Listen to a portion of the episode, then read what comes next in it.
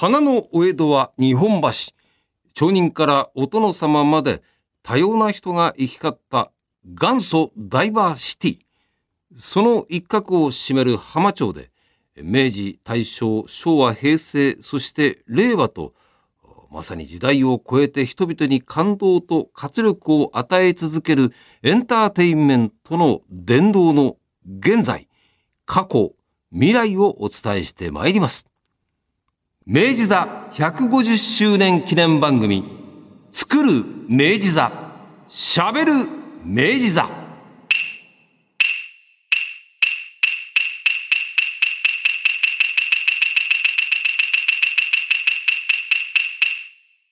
今回はですね、冒頭のっけから素敵なお客様をお迎えしています。もう街歩きのプロの方でいらっしゃいますね。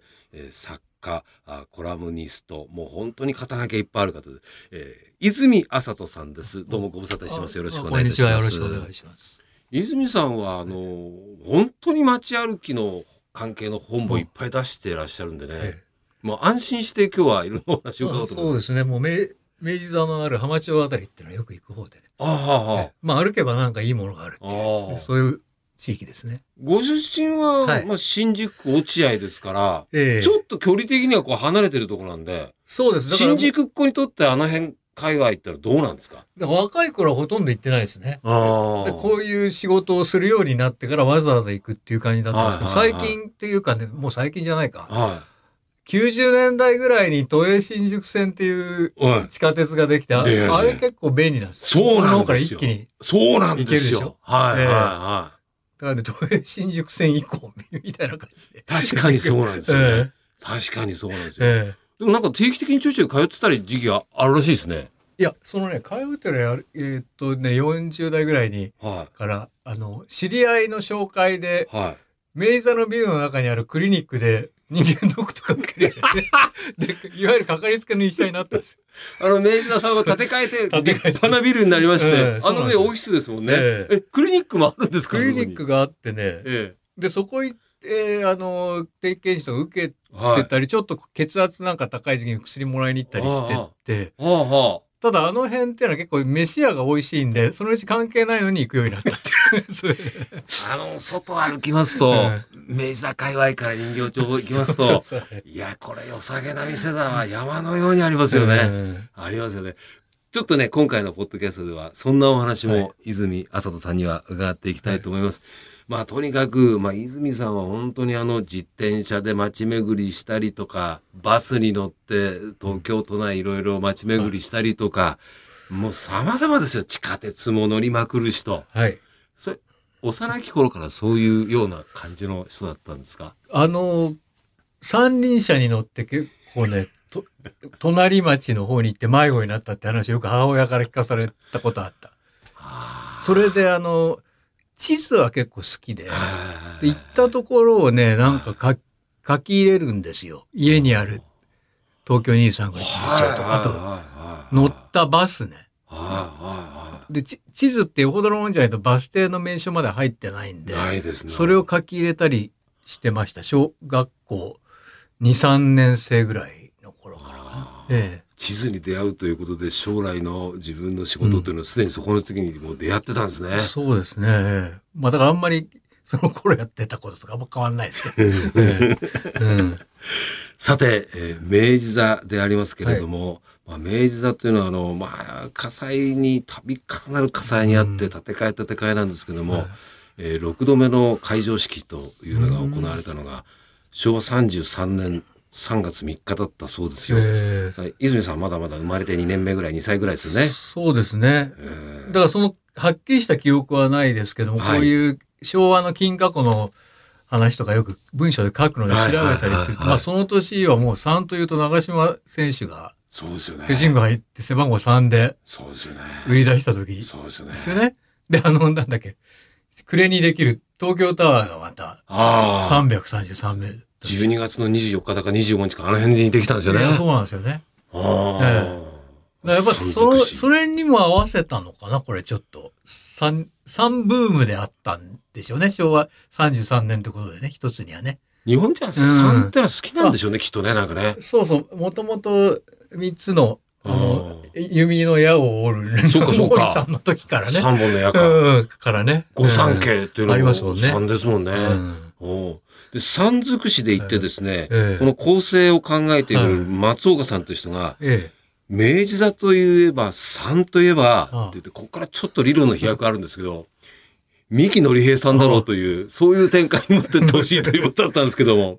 あの、明治座のでも公演リストなんかみ、はい。今なんか100 150周年150でずらっと載ってて、はい。見ていると昭和30年代、40年代ぐらい、ミキさん結構やられてますよね、実際に。いや、すごいですよ。あのねのりへいさ、ん。え僕はあの知り合いからこの本あるよと勧められたのが、三木のり平さんの息子さんの、おのりかずさん。はい、小林のりかずさんが、まあ、書かれた本で、何はなくとも三木のり平という本があって、明治座の部分がかなりあるんですけど、もうほとんど住んでらっしゃいましたね。えあ、そうですか、中にね。楽屋でもうほとんど住んでて、うん。お風呂も入って寝て、で、お酒も楽屋で飲んで、だから他の演者の方はみんな帰らなきゃいけないんで大変だったらしいですけどね。うんあ、そうなんだ。はい。もともとだってあの辺の生まれの方でしょ？もう明治なんですぐ近くで、なんですよね。はい生まれられたらしいですね。えうん僕はね、だから、舞台ではほとんど見てないんですけども、やっぱミキさんっていうと、森重久彌の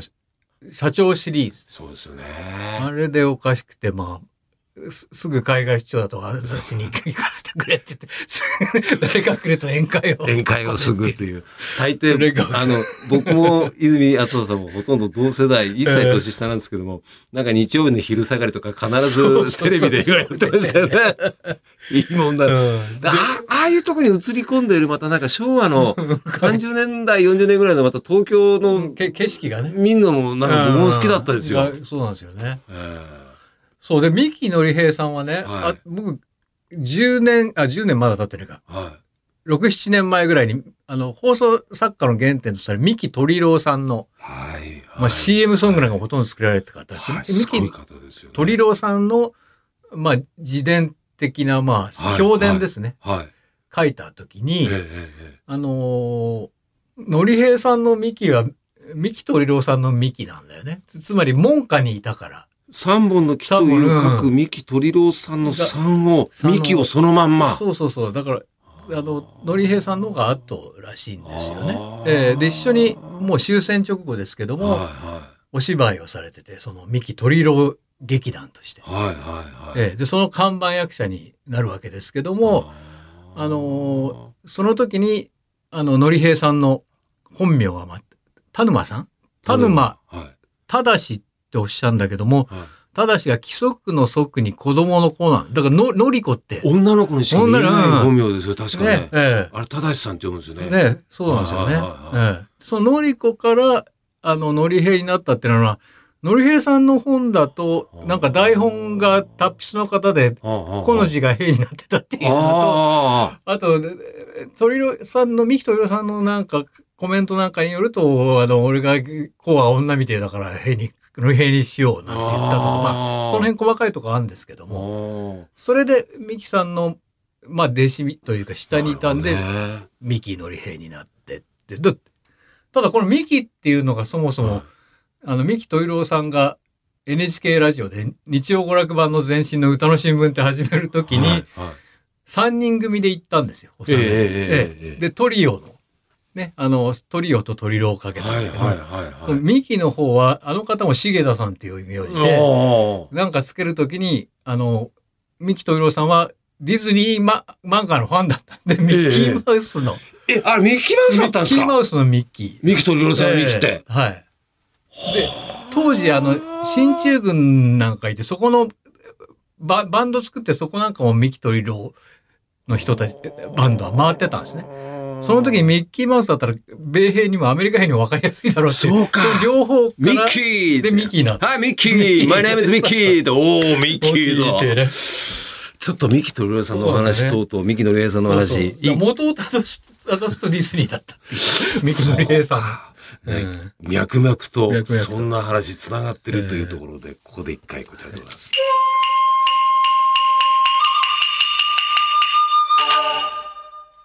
さて、泉麻人さんから、三木のり平さん、そして、まあ、お師匠さんと言ってもいいんでしょうね。うん。三木鳥郎さん、そしてそのミキというのはミッキーマウスから来たという衝撃的なお話を伺った。だからミキのりへいさんのミキは辿っていくとミッキーマウスになるということになるんですね。そう、だからみ、あの、三木愛郎さんって、あはいはい FM の司会とかね、はいはいえーあの、TBS 歌のベスト10とかですから、僕の子供の頃。うん司会者ですよね。はい。あのあの方は鳥郎さんの弟さんだか弟さんら。だから、三木愛郎さんの三木も、ミッキーマウスあーそうか、そうか。元を正すとね。あの、ちょっとメジャーさんから離れちゃうかもしれないですけど、ええその三木鳥郎さんという人は、ちょっと調べると、本当に東京帝国大学出てるような方で、うんで、戦争にも行かれていて、えーどうしてその NHK の戦後間もなくの番組をすぐにやるようになったりとかされたんですかね？すごい方ですよね。おお父さんがやっぱ弁護士で、そういう家ではあったんだけども、子供の頃からなんかちっちゃいピアノを与えられてね。ええまあ音楽一家でもあったらしいですよ。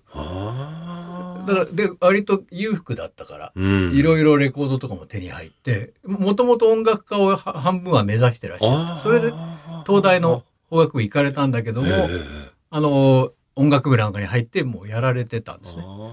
えで、焼け跡の時に何もやることないっていう時に、はい。英語が達者だったので、まずな、なんかね、あの、向こうから入ってきた曲の楽譜かな？楽譜を訳したの？みたいなの仕事で NHK に入り込んだの最初から。なんかですよね。がで、行った時に、あの、わこんな私も音楽やってるみたいな話から、したらまだその頃は、あの、本邦なんでやってんだったらなんか、今までやったものをやってくれって言って、その場でいろんな上、あの、おかしな、あのコメ、コメディ風のオリジナル曲とかをやったら君なんか、番組持たかみたいなことにすぐなったっていうで話なんですね。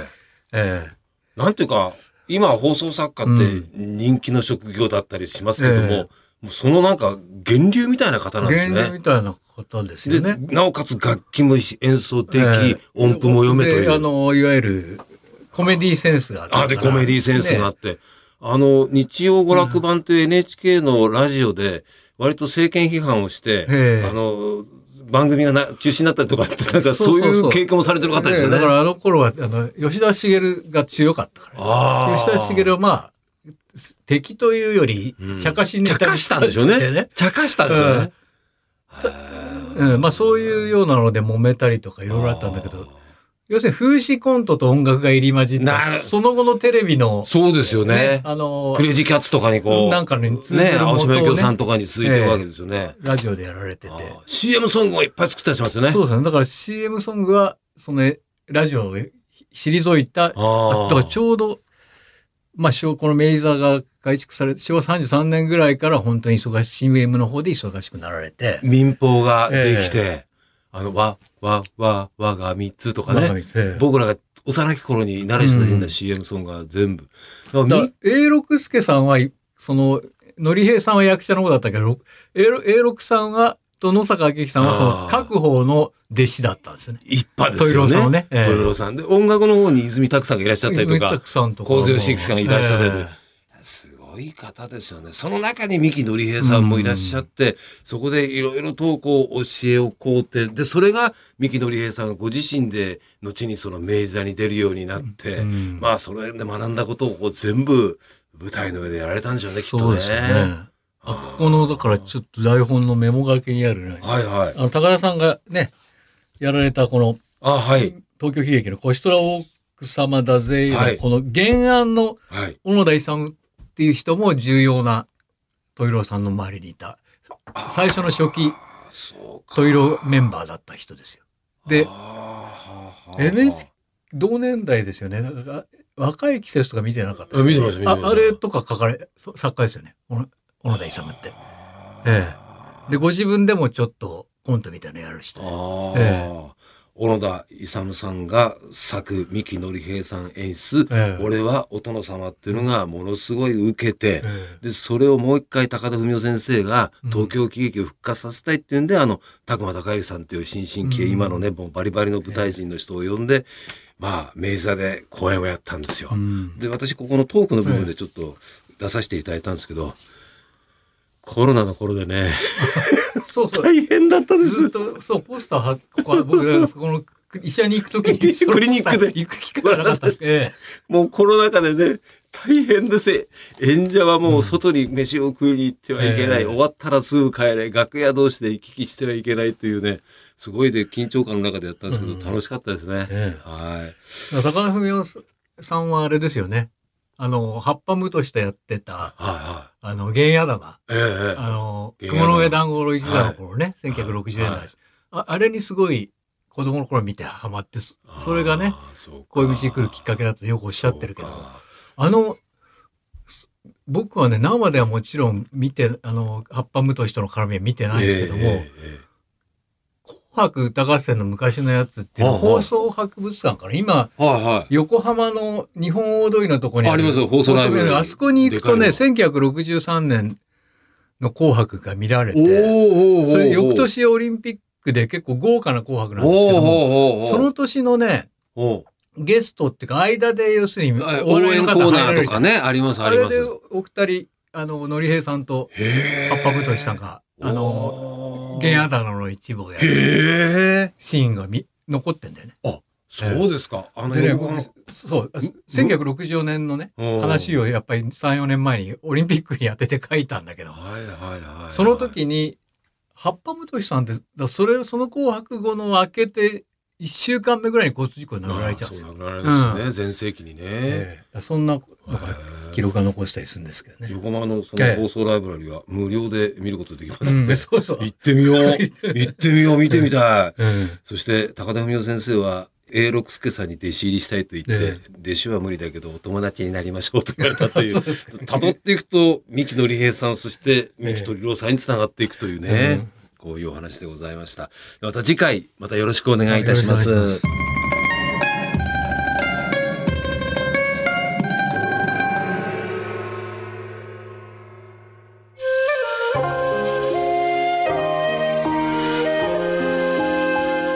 明治座150周年記念番組「作る明治座しゃべる明治座」あ今回は泉麻人さんに三木のり平さんそしてお師匠さんの三木鳥郎さんのお話を伺いました。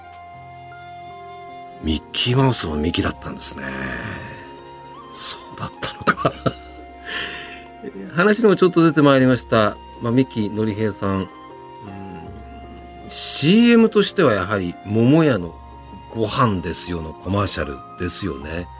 実はあの桃屋さんの本社、これはまた浜町に近い日本橋柿柄町にありますね。かつて桃屋さんが江戸紫の美味しさを有名人が語るという新聞広告を始められた時に、まあ、三木のり平さんに一つお願いしますと言ったところですね、いやいや、私がとやかく言うよりも、絵でも描きましょうと言って、ご自分の似顔絵をさらさっと描いて、で、コピーまで考えられたという。それがそのまま CM になっていくという。多彩な方だったんですね。だからやっぱりコマーシャル文化というのを生み出した三木鳥郎門下生だったからこそ、まあできたことということなんでしょうね。そしてそののりえさんを主人公にしたアニメ CM がスタートしたのが、これまた昭和33年ですね。